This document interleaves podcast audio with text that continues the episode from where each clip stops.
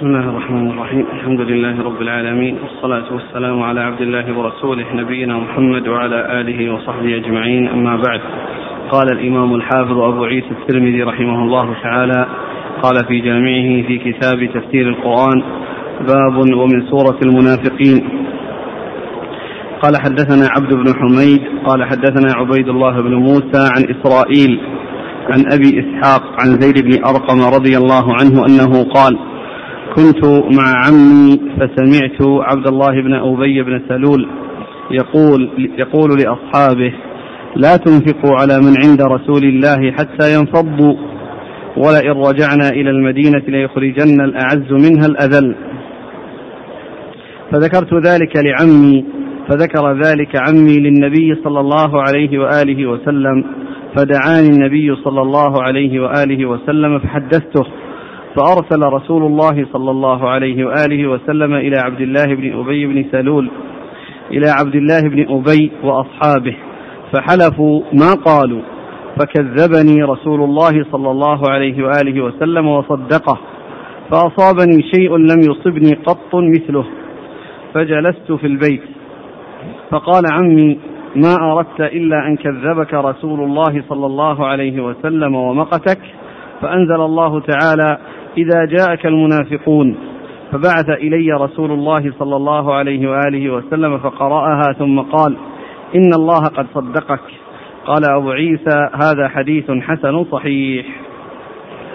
بسم الله الرحمن الرحيم. الحمد لله رب العالمين وصلى الله وسلم وبارك على عبده ورسوله نبينا محمد وعلى آله وأصحابه أجمعين. أما بعد فهذا حديث زيد بن أرقم رضي الله عنه أورده الترمذي رحمه الله.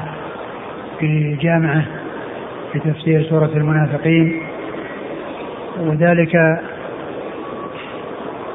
أن زيد رضي الله عنه كان مع النبي صلى الله عليه وسلم وكان عمه أيضا كان معهم في غزوة وأن زيدا رضي الله عنه سمع عبد الله بن أبي بن سلول رأس المنافقين يقول لئن رجعنا إلى المدينة ليخرجن الأعز منها الأذل ويقول لا تنفقوا على من عند رسول الله حتى ينفضوا.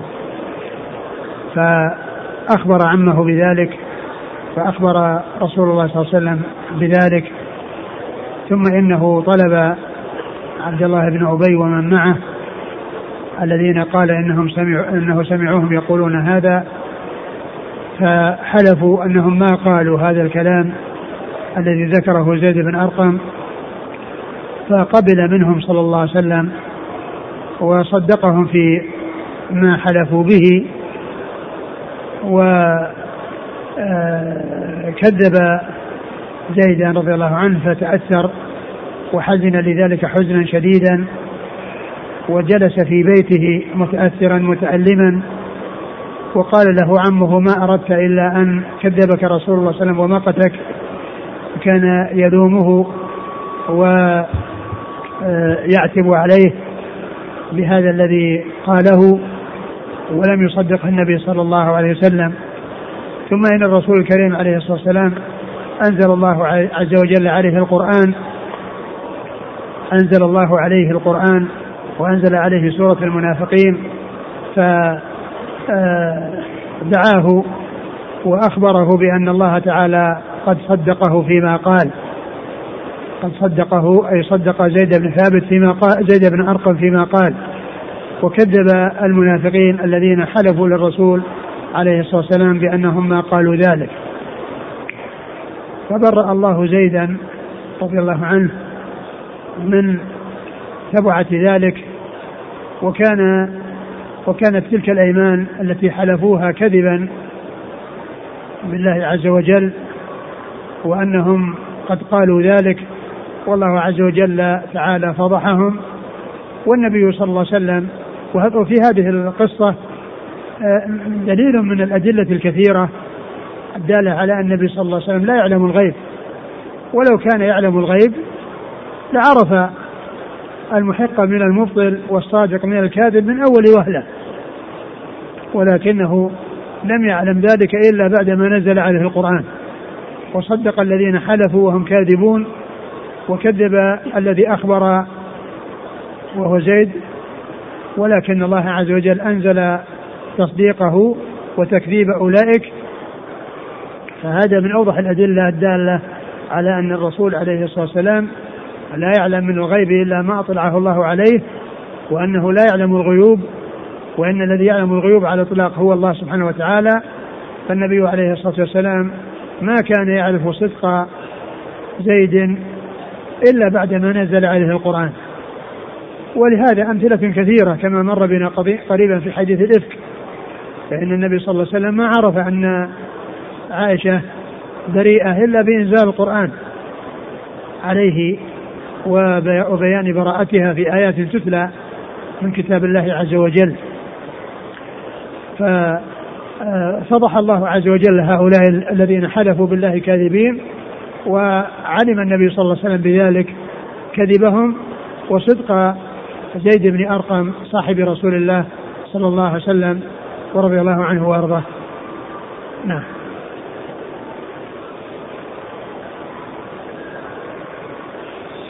قال حدثنا عبد بن حميد. هو ثقة أخرجه البخاري تعليقا ومسلم والترمذي. عن عبيد الله بن موسى وهو ثقة أخرجه أصحاب الكتب الستة.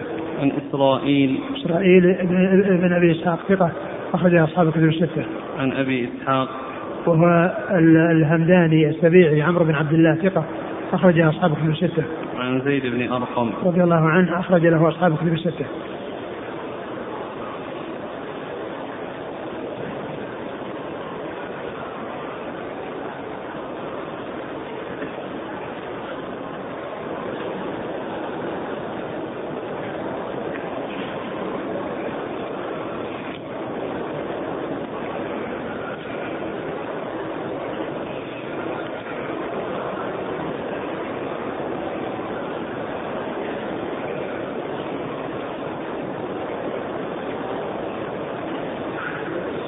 قال حدثنا عبد بن حميد قال حدثنا عبيد الله بن موسى عن إسرائيل عن السدي عن أبي سعد الأزدي.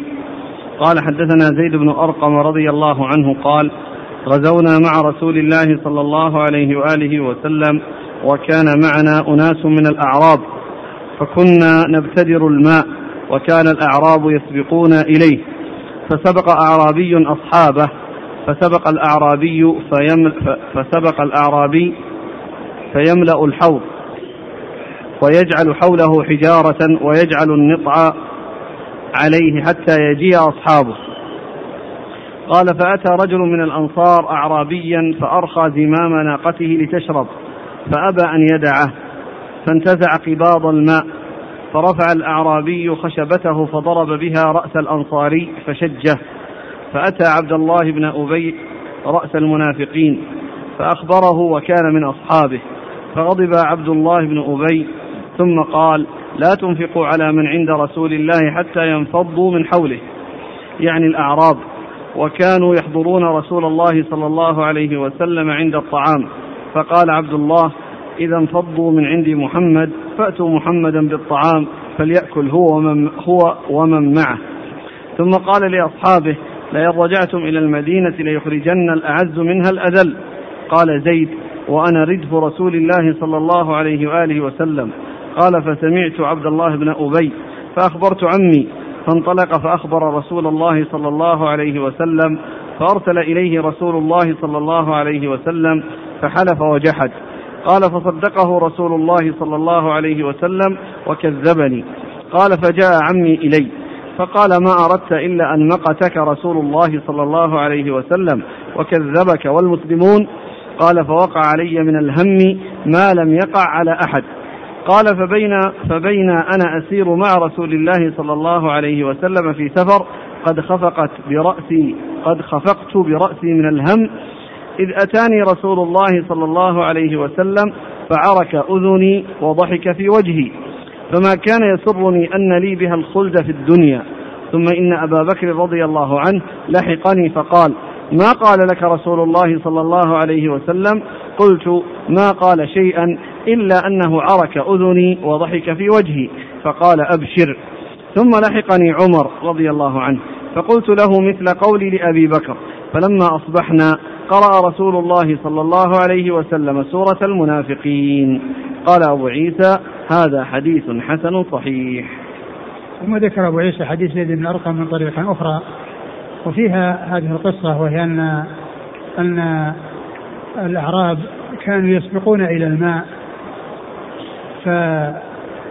فيملؤون يملأ الواحد منهم الحياض ويجعل حولها حجارة حتى لا يوصل إليها حتى إذا وصل أصحابه وإذا الماء في الحوض فيزيل الحجارة التي حول الحوض فتشرب منها إبل أصحابه ورفاقه.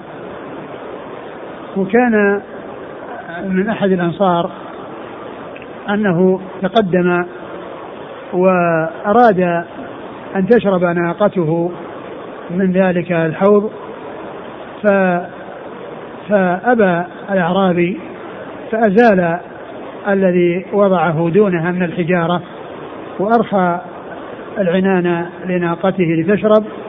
فقام الأعرابي وأخذ خشبة معه وضرب بها, بها رأس الأنصاري فشجه فشج رأسه. والأنصاري آه، أخبر بذلك رئيس المنافقين الذي هو عبد الله بن أبي بن سلول. فقال تلك المقالة المقالة التي قالها وهي ليخرجن لئن رجعنا إلى المدينة ليخرجن الأعز منها الأذل. يريد بذلك الأعز هو نفس نفسه ومن معه والأذل بذلك رسول الله صلى الله عليه وسلم وأصحابه. فأخبر عمه وعمه أخبر النبي عليه الصلاة والسلام وبعد ذلك آه، آه، نزل آه، كما في الحديث الأول طلب أبي ابن سلول ابن سلول وعبد الله بن أبي بن سلول وحلف أنه ما قال شيئا من ذلك فصدق الرسول صلى الله عليه وسلم صدقه الرسول وكذب فحزن حزنا شديدا كما مر مثل ما مر في الرواية السابقة. ولما نزل القرآن على الرسول صلى الله عليه وسلم لقيه فعرك آه، أذنه وضحك في وجهه فسر بذلك سرورا عظيما. ثم إن أبا بكر وعمر رأيا الذي حصل من رسول الله صلى الله عليه وسلم فقالوا له ماذا قال لك؟ قال ما قال ما قال لي إلا أنه فعل كذا وكذا. فقال له أبشر. ثم إن الرسول صلى الله عليه وسلم تلا الآيات التي أنزلها الله عز وجل عليه في تصديقه وتكذيب المنافقين الذين حلفوا له آه، بأنهم ما قالوا وقد قالوا. فالحديث مثل مثل الذي قبله. وفيه آه، من الأشياء التي آه، جاءت فيه أنه كان ردف النبي صلى الله عليه وسلم. كان ردف والرديف هو الذي الراكب خلف الراكب. و فإذا فإن كان الأمر يعني كما جاء في الحديث أنه كان خلفه فلم يخبر النبي صلى الله عليه وسلم وإنما أخبر عمه وعمه أخبر الرسول عليه الصلاة والسلام فيكون بذلك مطابقا للرواية السابقة هي كونه أخبر عمه مع أنه كان قريبا منه وكان خلفه عليه الصلاة والسلام فلم يخبره فلم يخبره فيحمل هذا على أساس أنه ما ما خاطب النبي صلى الله عليه وسلم بالذي سمع وأنه أخبر عمه وعمه أخبر النبي صلى الله عليه وسلم فيكون آه، ذلك متفقا مع الرواية السابقة. نعم.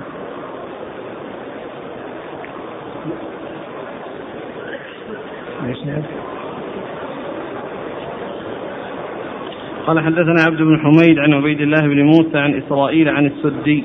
السدي هو إسماعيل بن عبد الرحمن وهو صديق اخرج له مسلم وأصحاب السنن. نعم. عن أبي سعد الأزدي. وهو مقبول اخرج له. الترمذي بن ماجه. نعم. عن زيد بن أرقم. نعم.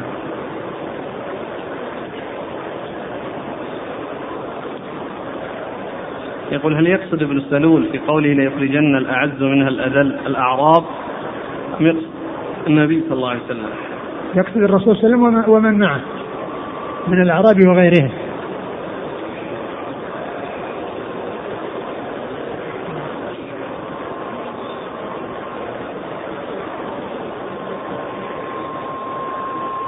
كما سيأتي في الرواية الآتية بعد هذا في أنه يعني آه، ألزمه ابنه أن أن يقول أنه الأذل ورسول الله صلى الله عليه وسلم هو الأعز. نعم. يقول ما معنى قول قوله عرك عرك أذنه؟ عرك يعني حركها.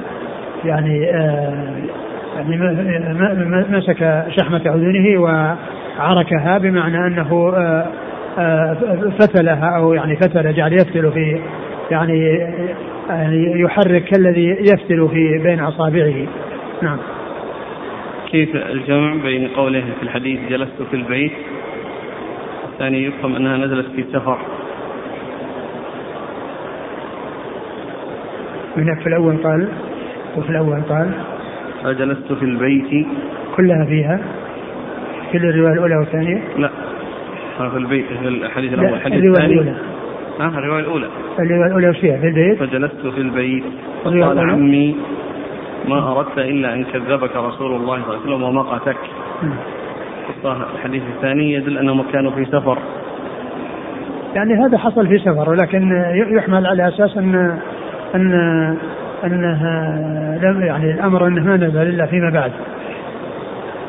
يعني أنها نزلت يعني بعد يعني فيما بعد وبعد ما كانوا في المدينة.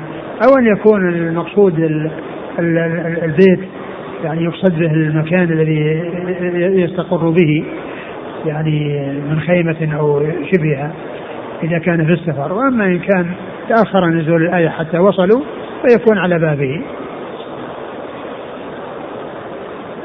يظهر أنها في السفر. قال فبينما فبين أنا أسير مع رسول الله صلى الله عليه وسلم في سفر قد خفقت قد خفقت برأسي من الهم. إذ أتاني الرسول صلى الله عليه وسلم فعرك أذني وضحك في وجهي. ثم قال فلما أصبحنا قرأ الرسول صلى الله عليه وسلم سورة المنافقين. يمكن يحمل انها يعني المقصود إذا كان إن هذا هو المحفوظ وفي هذه الرواية. وهذه الرواية كما هو معلوم آه، فيها مخالفة للرواية السابقة من ناحية كونه راكب. يعني معه. فيحمل تحمل هذه الرواية مع التي قبلها من ناحية ذكر البيت على أنهم المكان الذي آه، كان جالسا فيه.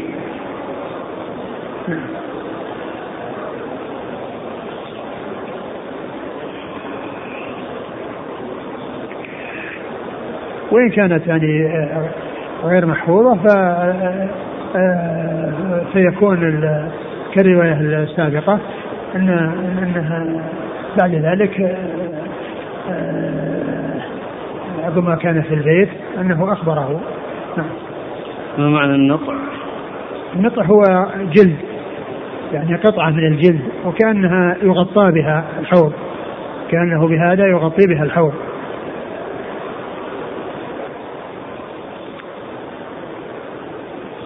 قال حدثنا محمد بن بشار قال حدثنا ابن أبي عدي قال أنبأنا شعبة عن الحكم بن عتيبة. نعم. قال سمعت محمد بن كعب القرظي منذ أربعين سنة يحدث عن زيد بن أرقم رضي الله عنه أن عبد الله بن أبي قال في غزوة تبوك لئن رجعنا إلى المدينة ليخرجن الأعز منها الأذل. قال فأتيت النبي صلى الله عليه وسلم فذكرت ذلك له فحلف ما قاله. فلامني قومي وقالوا ما أردت إلا هذا ما أردت إلا هذه فأتيت البيت ونمت كئيبا حزينا فأتاني النبي صلى الله عليه وسلم أو أتيته. فقال إن الله قد صدقك. قال فنزلت هذه الآية هم الذين يقولون لا تنفقوا على من عند رسول الله حتى ينفضوا. قال أبو عيسى هذا حديث حسن صحيح.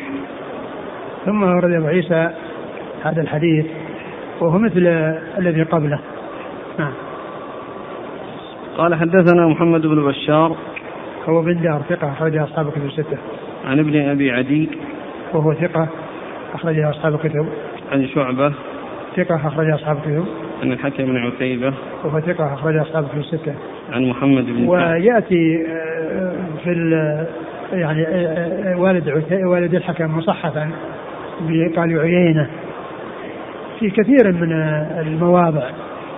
ولعل السبب في ذلك أن عيينة هذا هو الجادة الذي هو مشهور. يعني كلمة عيينة وأما عتيبة فهي نادرة يعني مجيئها. فلهذا يحصل يحصل التصحيف بين عيينة وعتيبة لأن عيينة هو الكثير يعني في الورود يعني مثل ما قال سفيان بن عيينة عيينة فلان. وأما عتيبة فلقلتها يكثر تصحيف والد الحكم من عتيبة إلى عيينة. نعم وهو ثقة أخرجها أصحاب كتب الستة. عن محمد بن كعب القرظي. وهو ثقة أخرج أصحاب كتب الستة. عن زيد بن أرقم. نعم.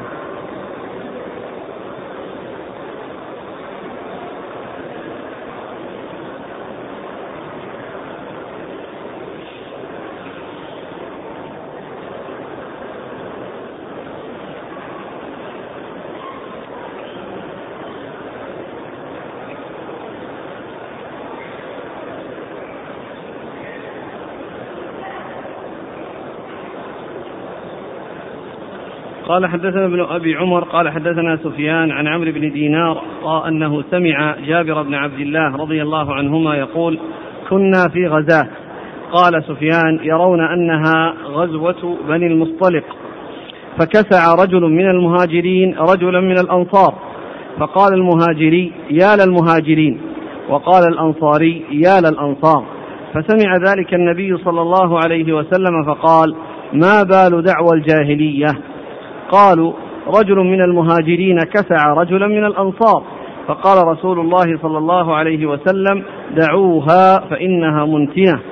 فسمع ذلك عبد الله بن أبي بن سلول فقال أو قد فعلوها؟ والله لئن رجعنا إلى المدينة ليخرجن الأعز منها الأذل. فقال عمر رضي الله عنه يا رسول الله دعني أضرب عنق هذا المنافق. فقال النبي صلى الله عليه وسلم دعه. لا يتحدث الناس أن محمدا يقتل أصحابه. وقال غير عمر فقال له ابنه عبد الله بن عبد الله. قال غير عمرو. وقال غير عمرو يعني غير عمرو بن ديان. وقال غير عمرو فقال له ابنه عبد الله بن عبد الله والله لا تنفلت حتى تقر أنك الذليل ورسول الله صلى الله عليه وسلم العزيز. ففعل. قال أبو عيسى هذا حديث حسن صحيح.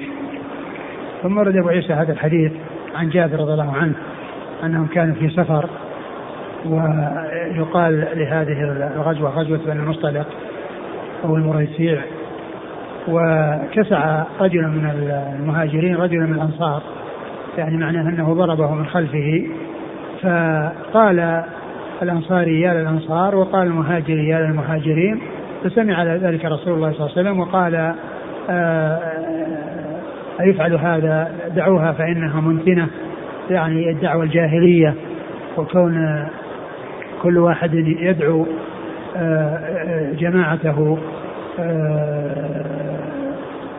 التي هي دعوة الجاهلية ف إيش قال؟ قالوا رجل من المهاجرين كسع رجلا من الأنصار فقال صلى الله عليه وسلم دعوها فإنها منتنة. نعم. دعوها يعني الدعوة هذه. يعني كون الإنسان يدعو بهذه الدعاوى يا آل فلان يا آل فلان يعني يدعو قومه لي لينتصر بعضهم بعض ولتحصل بينهم الفتن والحروب دعوها فإنها منتنة. نعم. فسمع ذلك عبد الله بن أبي فقال أو قد فعلوها والله لئن رجعنا إلى المدينة ليخرجن الأعز منها الأذل. وقال أو فعلوها يعني هذا الذي الضربة التي ضربها من خلفه لئن رجعنا إلى المدينة ليخرجن الأعز منها الأذل. يعني الأعز الذي هو ومن معه من المنافقين وهم من الأنصار آه، آه، يخرجن الأعز منها الأذل. يعني الرسول صلى الله عليه وسلم والمهاجرين الذين كانوا معه. لأن هذا انتصار للأنصار على المهاجرين. أو المهاجري. نعم. بعده؟ فقال عمر يا رسول الله دعني أضرب عنق هذا المنافق. نعم. يعني قال دعني أضرب عنق هذا المنافق. الذي قال هذه الكلمة لا يخرج إلا العز منها الأذل. وهو رسول الله صلى الله عليه وسلم ومعه من المهاجرين. فقال لا يتحدث الناس أن محمدا يقتل أصحابه. لا يتحدث الناس أن محمدا يقتل أصحابه. نعم.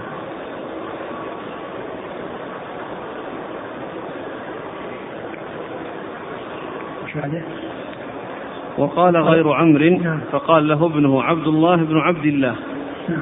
والله لا تنفلت حتى تقر أنك الذليل ورسول الله صلى الله عليه وسلم العزيز. ففعل. وابنه من خيار الصحابة وفضلائهم رضي الله عنه وأرضاه. فقال لأبيه آه أنه لا يتركه حتى يقر بأن الرسول الله هو العزيز وأنه هو الذليل. ففعل ذلك. نعم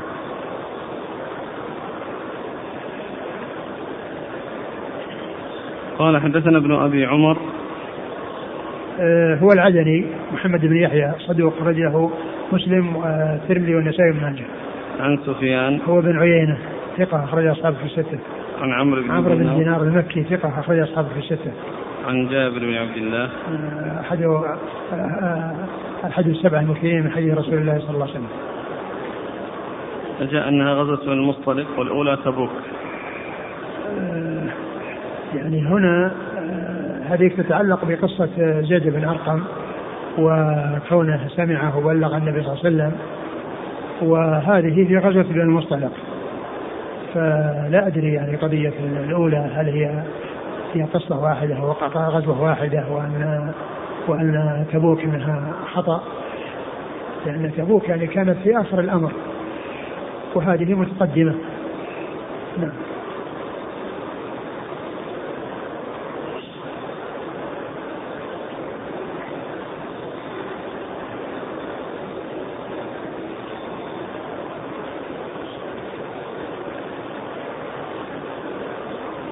هنا أسئلة متقاربة في موضوع يعني الدعوة بالأنصار. يعني مثلا هذا يقول اسم المهاجرين واسم الأنصار اسم ممدوح شرعي فكيف تكون فتنة؟ هذا الأخ يقول استدل العلماء بهذا الحديث على أن الألفاظ الشرعية إذا استخدمت لغير معان شرعية فهو محرم. هذا يقول أيهم أشد جرما التحزب السياسي البدعي الذي يسمونه إسلامي أم التعصب القبلي؟ هذا يقول هل يدخل في هذا الحديث الدعوة للأحزاب فيقال أنا من حزب كذا أو جمعية كذا؟ أولا الحديث كما هو معلوم آه، قضية الأسماء آه، المهاجرين والأنصار الله ذكر ذكر ذلك في القرآن. وهذه أوصاف لهم والله تعالى وصفهم بها في القرآن في سورة آه، في سورة الحشر. والمهاجرين هم اللي تركوا بلادهم وهم أفضل من الأنصار لأنهم جمعوا بين الهجرة والنصرة. والأنصار ما عندهم إلا النصرة فقط ولهذا كان المهاجرون أفضل. فإذا هذه ألقاب إسلامية. أضيفت إلى هؤلاء وإلى هؤلاء. والمحذور هو التعصب بمثل هذه الدعاوى التي كل يعني ينتصر لقبيلته ويدعو قبيلته لتنصره. وهذه دعاوى الجاهلية. والرسول قال دعوها ممتنة فإنها ممتنة يعني كون الناس وإن كانت الأسماء شرعية والأسماء آه، ما فيها إشكال ولا فيها محذور وإنما الإشكال في الطريقة والكيفية والفعل الذي آه، فيه آه، الموافقة والمطابقة لأعمال الجاهلية. وإلا فإن وأما قضية الأحزاب والتحزب فالإسلام لا لا يجوز فيه التحزب وإنما يجب أن يكون الناس على منهج واحد وعلى طريقة واحدة. والرسول صلى الله عليه وسلم ذم التفرق وذم الاختلاف وبين أن أن أنه لا يسلم من الآثار السيئة التي ترتب على الاختلاف إلا من كان على الجادة وعلى المنهج القويم والصراط المستقيم وهو ما كان عليه رسول الله صلى الله عليه وسلم وأصحابه. لأنه لما ذكر التفرق الذي يحصل لهذه الأمة أخبر بأنه لا ينجو ولا يسلم ولا يسلم من من عذاب النار إلا من كان على ما كان عليه رسول الله صلى الله عليه وسلم وأصحابه. إذا هذا هو المنهج الذي يجب عليه أن يكون عليه كل مسلم. وأما أن يتفرق الناس أحزابا وكل يتعصب لحزبه وكل يتعصب للمنهج الخاص الذي آه، آه، رسمه آه، أهل الحزب لأنفسهم فهذا من من, الأمور المحرمة والأمور التي لا يسوق. لا يسوق لا تسوق لأن هذه آه، تفرق واختلاف عن المنهج الذي يجب أن يكون عليه المسلمون وهو الذي قال فيه الرسول صلى الله عليه وسلم لما ذكر أو أشار إلى كثرة الاختلاف أن المنهج أن السلامة إنما تكون باتباع ما كان عليه وأصحابه حيث قال فإنه من يعيش منكم فسيرى اختلافا كثيرا.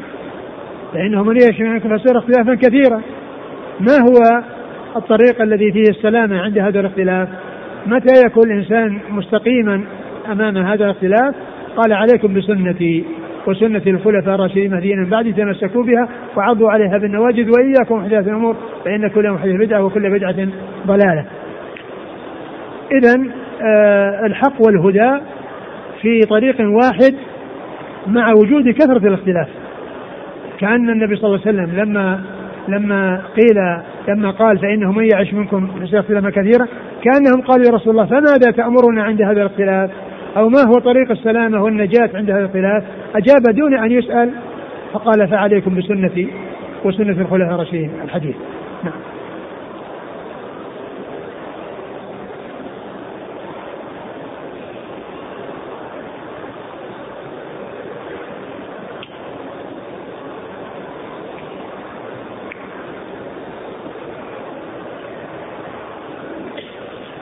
الشارح ذكر لما ذكر الحديث الذي قبل غزوة تبوك. يقول كذا في هذه الرواية وكذا وقع في مرسل سعيد بن جبير عند ابن أبي حاتم. قال الحافظ ابن كثير بعدما ذكر هذا المرسل قوله إن ذلك كان في غزوة تبوك فيه نظر بل ليس بجيد. فإن عبد الله بن أبي بن سلول لم يكن ممن خرج في غزوة تبوك بل رجع بطائفة من الجيش. وإنما المشهور عند أصحاب المغازي والسير أن ذلك كان في غزوة المريسيع وهي غزوة بني المصطلق. انتهى. وقال حافظ في الفتح والذي عليه أهل المغازي أنها غزوة بني المصطلق. يعني تكون قصة واحدة؟ أو الغزوة واحدة اللي حصل في هذا الكلام.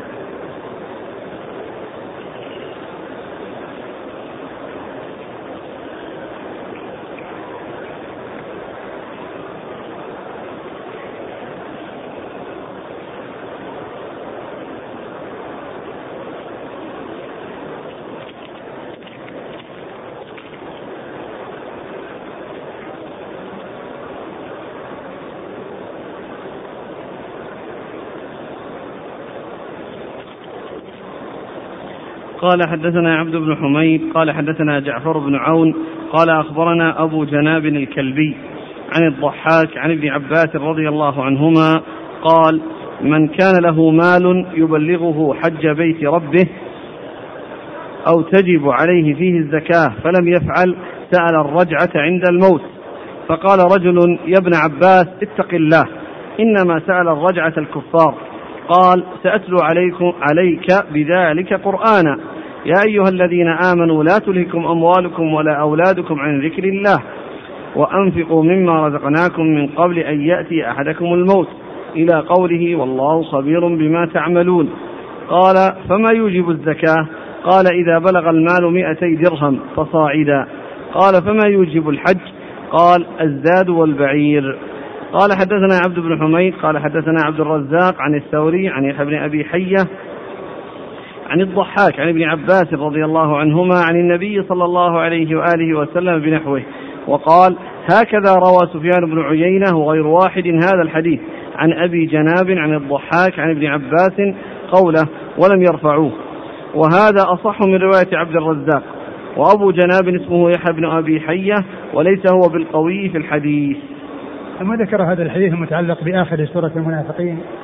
وهي يا أيها الذين آمنوا أنفقوا ما من قبل يأتي أحدكم الموت الآية أو الآيتين فذكر فيه أن أن آه، ابن عباس رضي الله عنه قال ما من أحد ما من أحد ابن عباس. من كان له مال يبلغه حج بيت ربه أو تجب عليه فيه الزكاة فلم يفعل سأل الرجعة عند الموت. آه، من كان عنده مال يبلغه حج البيت أو كان عنده مال ولم يزكه فإنه يسأل الرجعة عند الموت.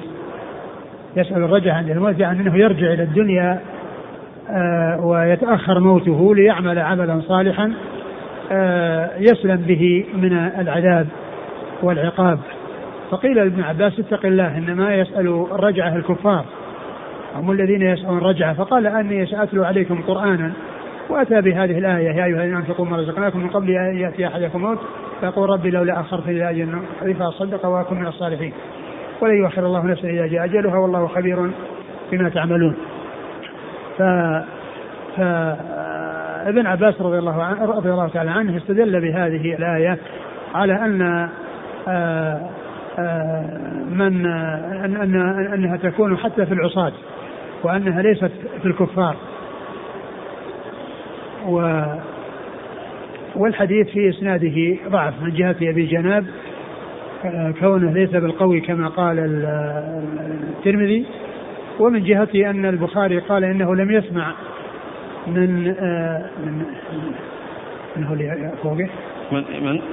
أبو جناب يروي عن الضحاك نعم أنه لم يسمع من الضحاك أنه لم يسمع من الضحاك فيكون فيه آه، علتان علة الانقطاع وعلة ضعف أبي جناب نفسه وعلة ضعف أبي جناب نفسه نعم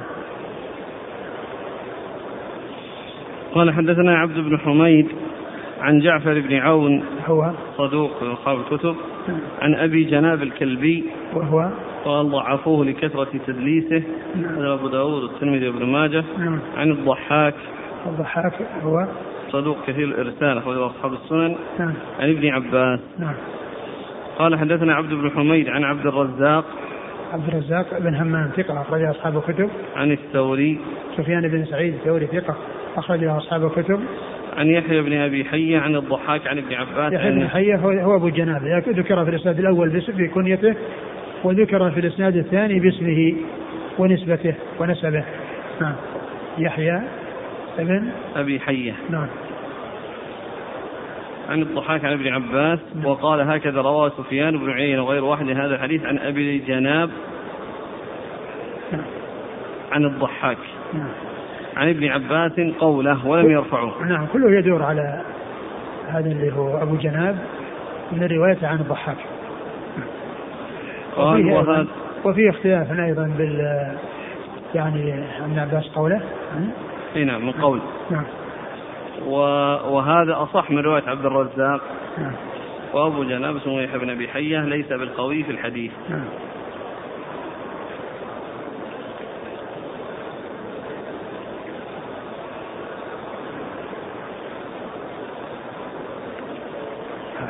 يقول الأخ آه، فائدة ذكر الشيخ محمد الأمين الشنقيطي رحمه الله في تفسير قوله تعالى تبيانا لكل شيء عن بعض أهل العلم.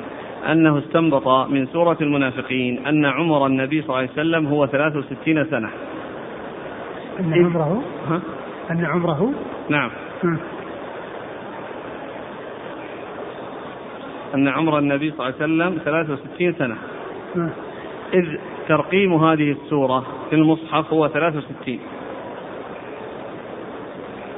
من الذي قال هذا؟ يقول ذكر محمد الأمين الشنقيطي في تفسير قوله تعالى تبيانا لكل شيء عن بعض أهل العلم أنه استنبط من سورة المنافقين أن عمر النبي صلى الله عليه وسلم هو 63 سنة. إذ ترقيم هذه السورة في المصحف هو 63 وآخر آية منها تشمل وفاة النبي صلى الله عليه وسلم. قال تعالى ولن يؤخر الله نفسا إذا جاء أجلها. والله خبير بما تعملون. وهنا يظهر السر. في مجيء سورة التغابن بعد سورة المنافقين. هذا كلام الشيخ؟ كل هذا نقل نعم. نعم. آه, آه، بعد سورة المنافقين. ذلك أن أصحاب رسول الله صلى الله عليه وسلم سيغبنون بوفاته صلى الله عليه وسلم. ضوء البيان تفسير قوله تعالى من سورة النحل تبيانا لكل شيء. والله هذا ليس بواضح. أقول هذا غير واضح. يعني فيه نظر.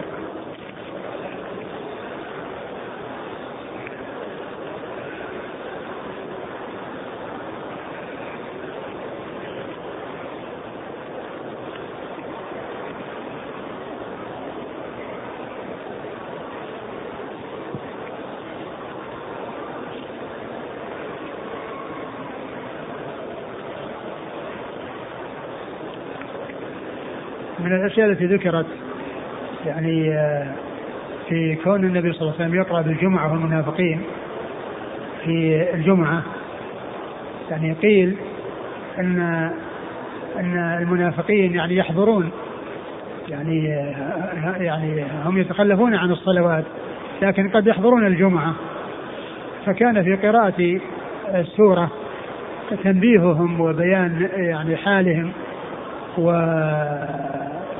يعني فيكون يعني من السر في ذلك تنبيه المنافقين عندما يسمعون هذه هذه الآيات في هذه السورة وكشف أحوالهم وبيان سوءهم أن يكون ذلك حافزا لهم أو دافعا لهم إلى أن يصلحوا بواطنهم وأن يستقيم حالهم فيتفق الظاهر مع الباطن فلا يكون الباطن مخالفا للظاهر.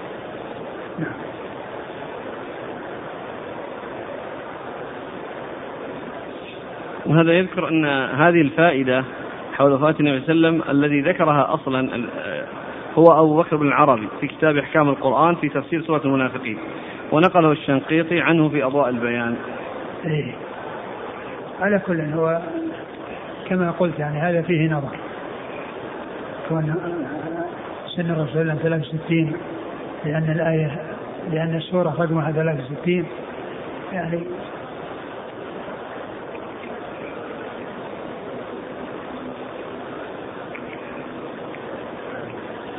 قال رحمه الله تعالى باب ومن سورة التغابن. قال حدثنا محمد بن يحيى قال حدثنا محمد بن يوسف قال حدثنا إسرائيل قال حدثنا سماك بن حرب عن عكرمة عن ابن عباس رضي الله عنهما وسأل ثم ذكر التغابن يعني كون السورة جاءت بعدها وأن الناس الصحابة سيغبنون ويحصل لهم الغبن بوفاة الرسول صلى الله عليه وسلم. يعني كله مبني على على هذا على هذا التصور وهذا الفهم أن الرسول صلى الله عليه وسلم عمره 63 وأن السورة جاءت بعدها فهذه دالة على موته وهذه دالة على على الغبن والذي يحصل لهم. كل هذا أيضا ليس بواضح قضية ال ال المناسبات أحيانا يكون فيها شيء من التكلف. المناسبة بين السورة والسورة يعني أحيانا يكون فيها شيء من التكلف. نعم.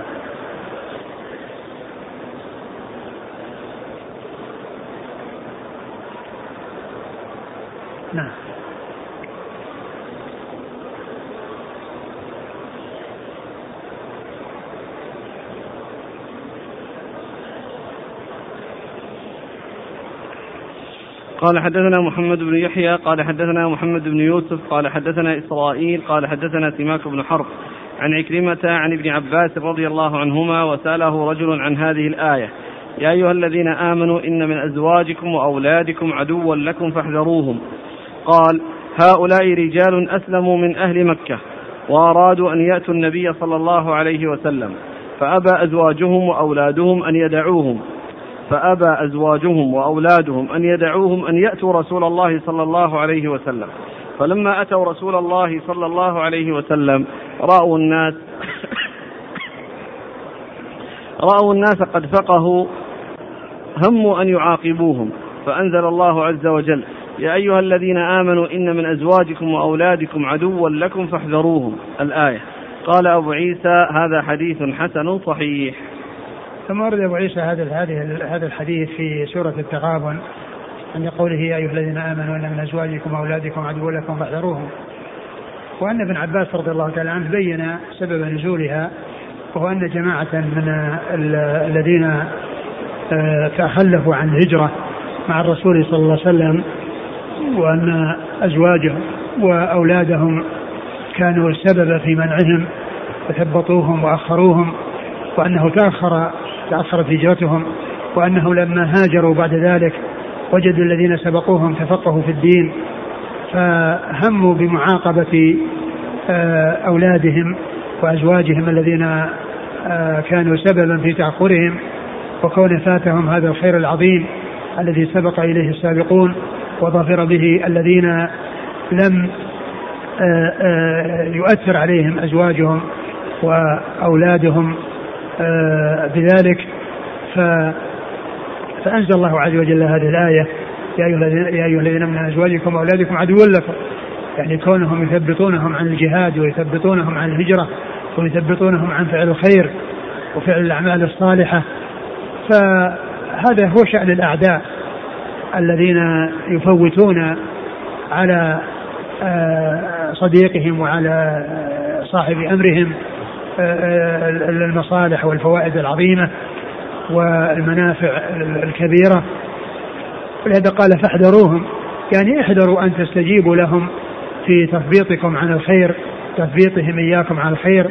ثم أشار إلى عدم معاقبة من حصل منه ذلك بالأمر أو بالتنبيه إلى الصفح والعفو والمجاوزة وألا وألا يؤاخذوهم. فكان يعني هذا سبب النزول هو الذي يوضح هذه الآية الكريمة لا سيما في قوله وإن تعفوا وتصفحوا. يعني فإن المقصود بذلك آه، ترك معاقبتهم على ما كانوا سببا فيه من تأخرهم عن الهجرة بسببهم وبسبب آه، آه، منعهم إياهم من أن يهاجروا حتى فاتهم ذلك الخير العظيم فلا يعاقبوهم ولا يؤاخذوهم نعم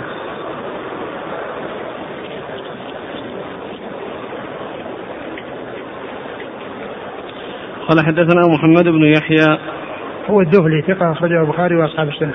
عن محمد بن يوسف هو الفريابي ثقة أخرجه أصحاب الكتب الستة. عن إسرائيل عن سماك بن حرب. سماك بن حرب صدوق أخرجه البخاري تعليقا ومسلم وأصحاب السنة.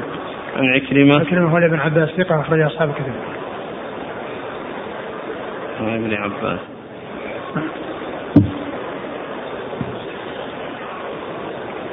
بعده.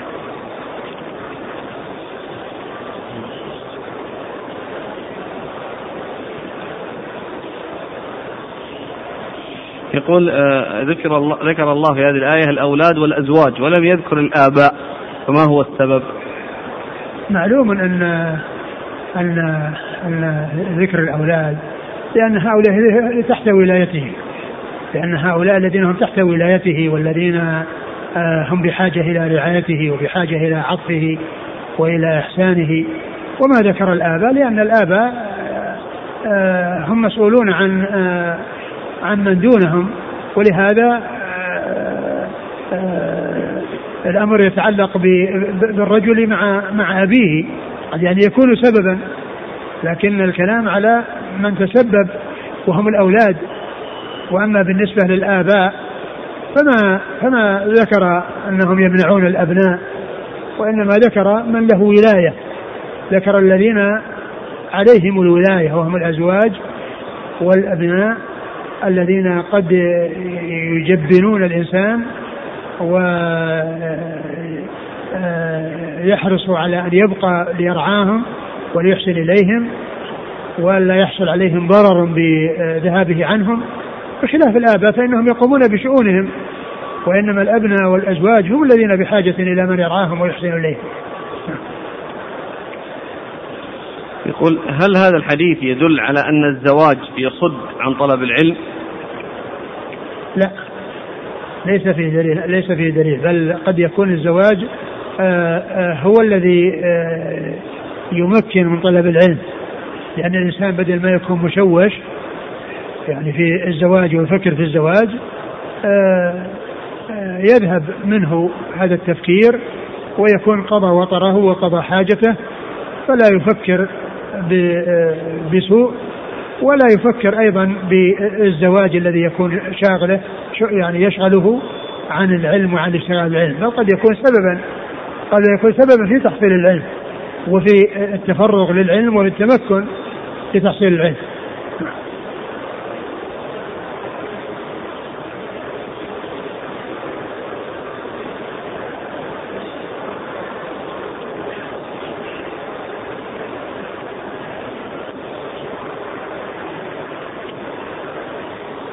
يقول وهل يقال إن سبب هذا عدم الحرص على اختيار ذات الدين وعدم تربية الأبناء التربية الحسنة؟ هي التي تكون تصد. لا ما يقال هذا. أقول ما يقال هذا كما هو معلوم ال ال ال الأولاد وحاجتهم إلى آبائهم. آه هذه حاصلة. واقعة وفراق آبائهم لهم. من صعب شيء صعب يعني شيء عظيم على الأبناء مطلقة سواء كان سواء كانوا يعني مربين تربية حسنة أو غير مربين لهم بحاجة إلى إلى الرعاية. نعم. يقول في الآية الأخرى إنما ذكر الأموال والأولاد أنهم فتنة ولم يذكر الزوجات أو الأزواج. نعم لأن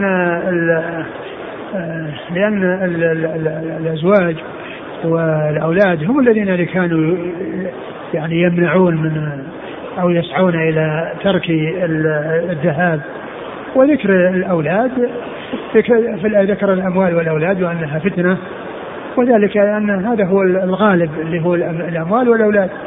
وأما الزوجات فإنها تذهب وتأتي وقد تطلق وليست يعني لازمة مثل لزوم الأولاد الذين الإنسان آه، لا مفك له منهم ولا محيص له عنهم. بخلاف الزوجات فإن الزوجات يمكن التخلص منها. إذا حصل منها ما يعني ما لا ينبغي بخلاف الأولاد فإنه لا سبيل للتخلص منهم وكذلك الأموال كونها فتنة الناس وفتنة هذه الأمة المال كما أخبر بذلك رسول الله. نعم. يقول ما معنى التغابن؟ التغابن آه، يوم يجمعكم ذلك يوم التغابن هي هو كون آه، آه، فيه الغابن والمغبون فيه الرابح والخاسر. ولا شك أن من يكون خاسرا فهو مغبون ومن يكون رابحا فهو قد سلم من الغبن. فيوم القيامة هو يوم التغابن الذي آه، يلوم يعني الناس بعضهم بعضا أو يلومون أنفسهم. و وكل يحصل منه آه، آه، يعني إن كان إن كان مسيئا يحب آه، يرى أنه مغبون لأنه لم يحصل منه أنه أحسن وإن كان محسنا يريد يعني يعتبر نفسه مغبون لأنه يحب أن يكون أكثر من ذلك وأن يكون أكمل من ذلك وأعظم اجرا مما كان عليه عندما يتفاوت الناس في الدرجات نعم. هل صح الحديث الولد مجبنة مجبنة مبخلة؟ لا أدري.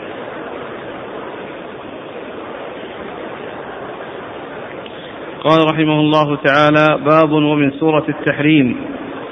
قال حدثنا عبد بن حميد قال أخبرنا عبد الرزاق عن معمر عن الزهري عن عبيد الله بن عبد الله بن أبي ثور.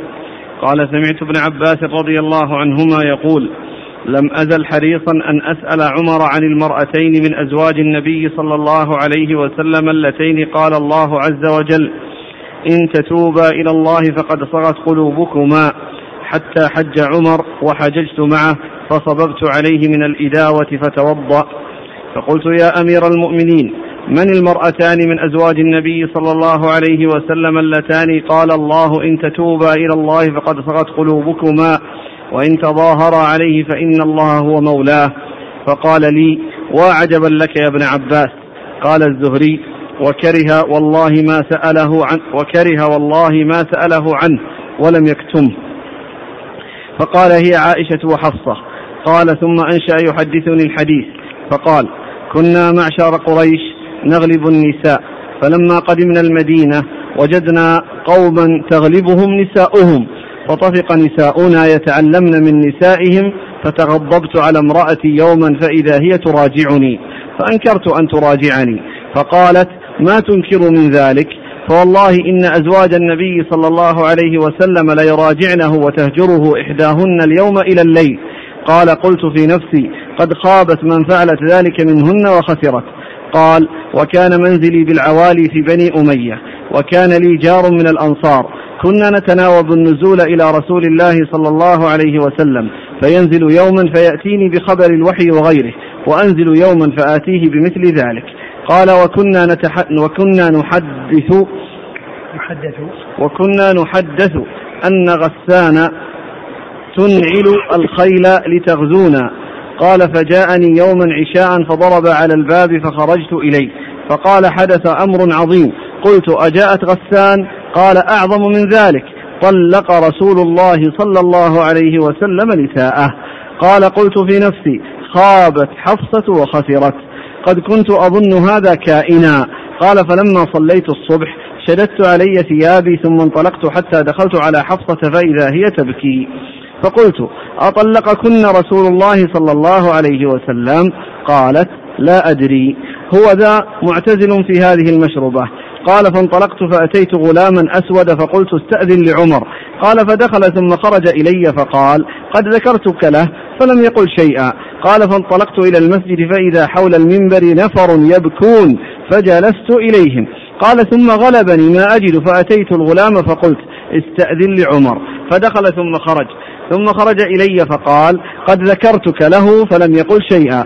قال فانطلقت إلى المسجد أيضا فجلست ثم غلبني ما أجد فأتيت الغلام. فقلت استأذن لعمر. فدخل ثم خرج إلي فقال قد ذكرتك له فلم يقل شيئا. قال فوليت منطلقا. فإذا الغلام يدعوني. فقال ادخل فقد أذن لك. فدخلت فإذا النبي صلى الله عليه وسلم متكئ على رمل حصير. قد رأيت أثره في جنبه. ف... هكذا بالتنوين وفي الرواية. رمل حصير يعني. على رمل حصير. قد رأيت أثره في جنبه. فقلت يا رسول الله أطلقت نساءك؟ قال لا. قلت الله أكبر. لقد رأيتنا يا رسول الله ونحن معشر قريش نغلب النساء. فلما قدمنا المدينة وجدنا قوما تغلبهم نساؤهم فطفق نساؤنا يتعلمن من نسائهم. فتغضبت يوما على امرأتي فإذا هي تراجعني فأنكرت ذلك فقلت فقالت ما تنكر؟ فوالله إن أزواج النبي صلى الله عليه وسلم ليراجعنه وتهجره إحداهن اليوم إلى الليل. قال فقلت لحفصة أتراجعين رسول الله صلى الله عليه وسلم؟ قالت نعم وتهجره إحدانا اليوم إلى الليل. فقلت قد خابت من فعلت ذلك منكن وخسرت.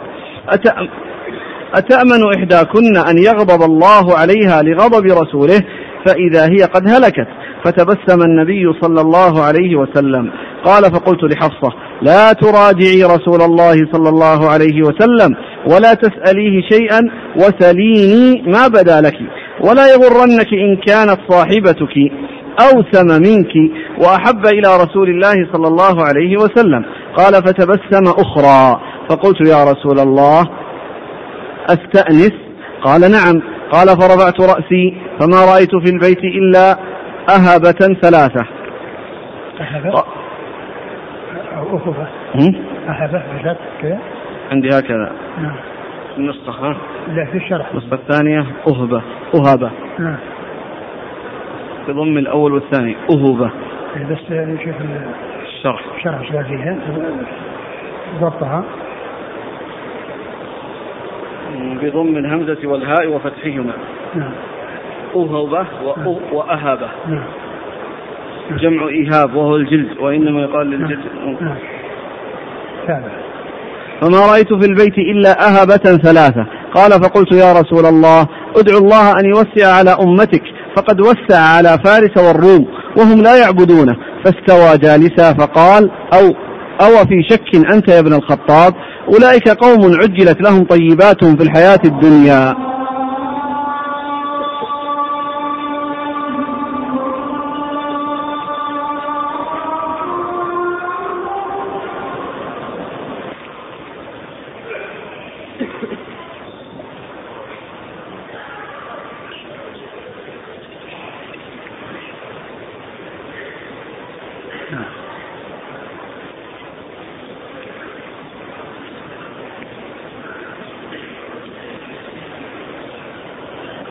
قال فقلت يا رسول الله ادعو الله أن يوسع على أمتك. فقد وسع على فارس والروم وهم لا يعبدونه. فاستوى جالسا فقال أو في شك أنت يا ابن الخطاب؟ أولئك قوم عجلت لهم طيباتهم في الحياة الدنيا. قال وكان أقسم ألا يدخل على نسائه شهرا. فعاتبه الله في ذلك وجعل له كفارة اليمين. قال الزهري فأخبرني عروة عن عائشة قالت فلما مضت تسع وعشرون دخل علي النبي صلى الله عليه وسلم بدأ بي فقال يا عائشة إني ذاكر لك شيئا فلا تعجلي فلا تعجلي حتى تستأمري أبويك. قالت ثم قرأ هذه الآية يا أيها النبي قل لأزواجك. قالت علم والله أن أبوي لم يكونا بيأمراني بفراقه. فقلت أفي هذا أستأمر أبوي؟ فإني أريد الله ورسوله والدار الآخرة. قال معمر فأخبرني أيوب أن عائشة قالت له يا رسول الله لا تخبر أزواجك أني اخترتك. فقال النبي صلى الله عليه وسلم إنما بعثني الله مبلغا ولم يبعثني معنتا. قال هذا حديث حسن صحيح قد روي من غير وجه عن ابن عباس.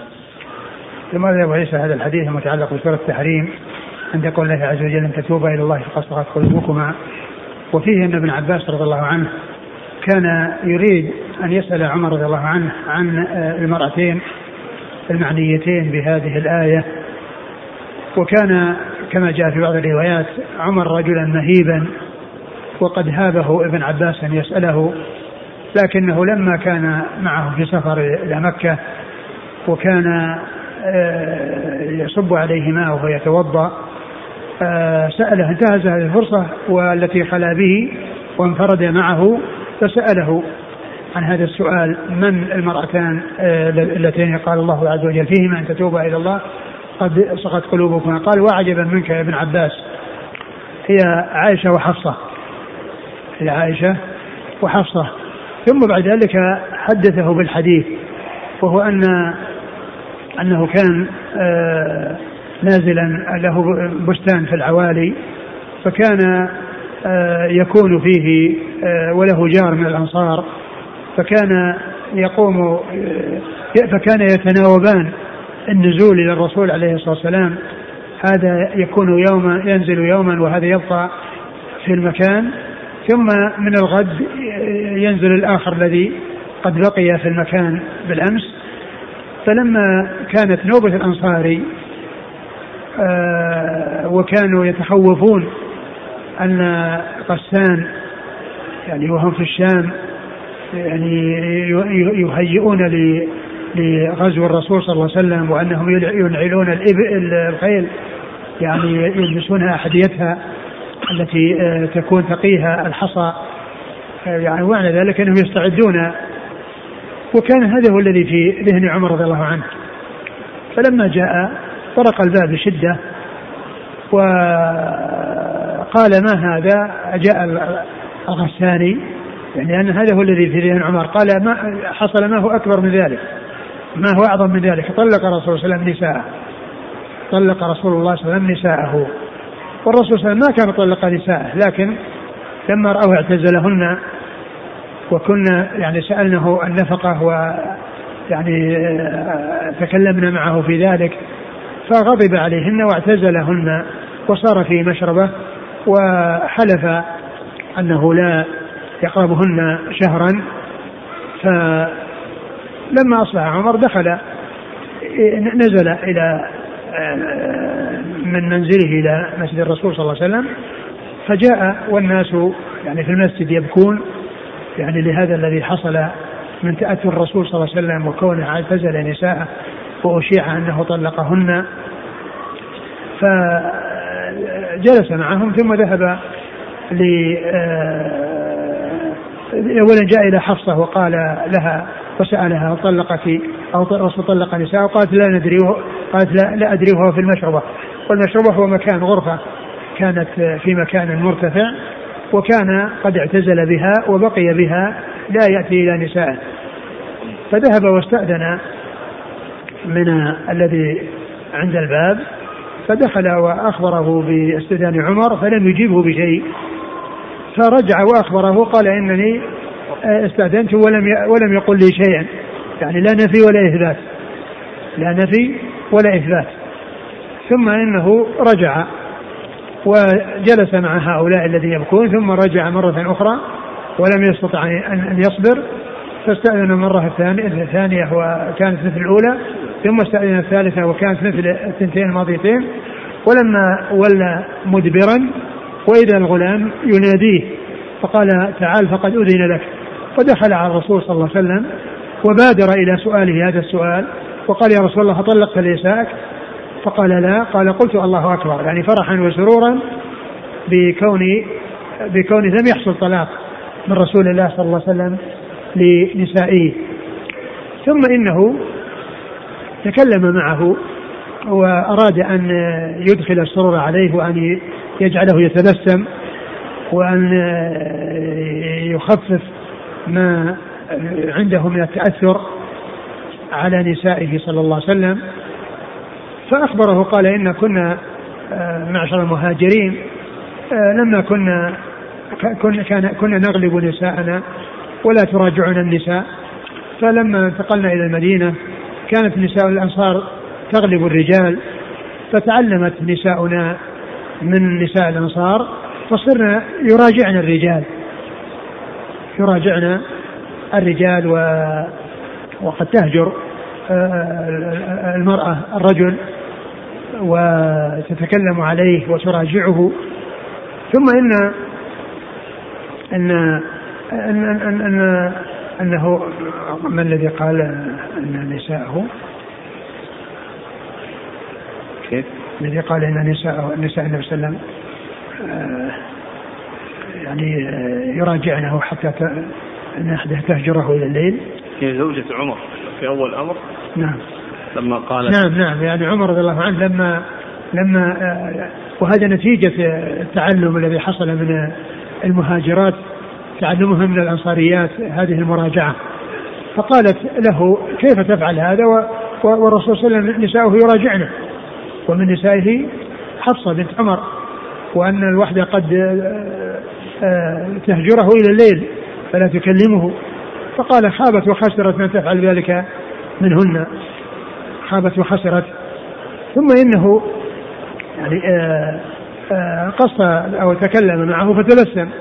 رسول الله صلى الله عليه وسلم ثم صار يحدثه فتبسم ثم إنه بعد ذلك سأل عنه سأله أن يعني آه، يستأنس وأن يعني يأتي يسأل بأسئلة أخرى غير الموضوع الذي هو فيه وأشار إلى ما في الغرفة من من الجلود الثلاثة وقال إن فارس والروم يعني عندهم النعم وهم لا يعبدون الله عز وجل فلو سألت الله عز وجل أن يبسط على على أمته فقال وكان آه، مضطجعا على ذلك الحصير فجلس عليه الصلاة والسلام وقال في شك يا ابن الخطاب إن هؤلاء عجلت لهم طيباتهم في هذه الحياة الدنيا آه، آه،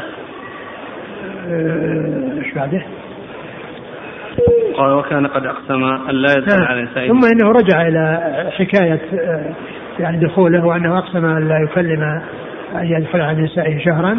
ولما مضى 29 خرج وبدأ بعائشة رضي الله عنها وعرض عليهن ما جاء في القرآن من تخييرهن بين البقاء معه على ما يكون عليه من مع الرزق الكفاف أو يسرحهن ويطلقهن فبدأ بعائشة فقالت إنها تختار الرسول صلى الله عليه وسلم ولا تريد فراقه وطلبت منه ألا يخبر نساءه بخبرها فقال إني لم أبعث متعنتا وإنما بعث ميسرا صلوات الله وسلامه وبركاته عليه. ثم إنه بعد ذلك أنزل الله عز وجل عليه بأن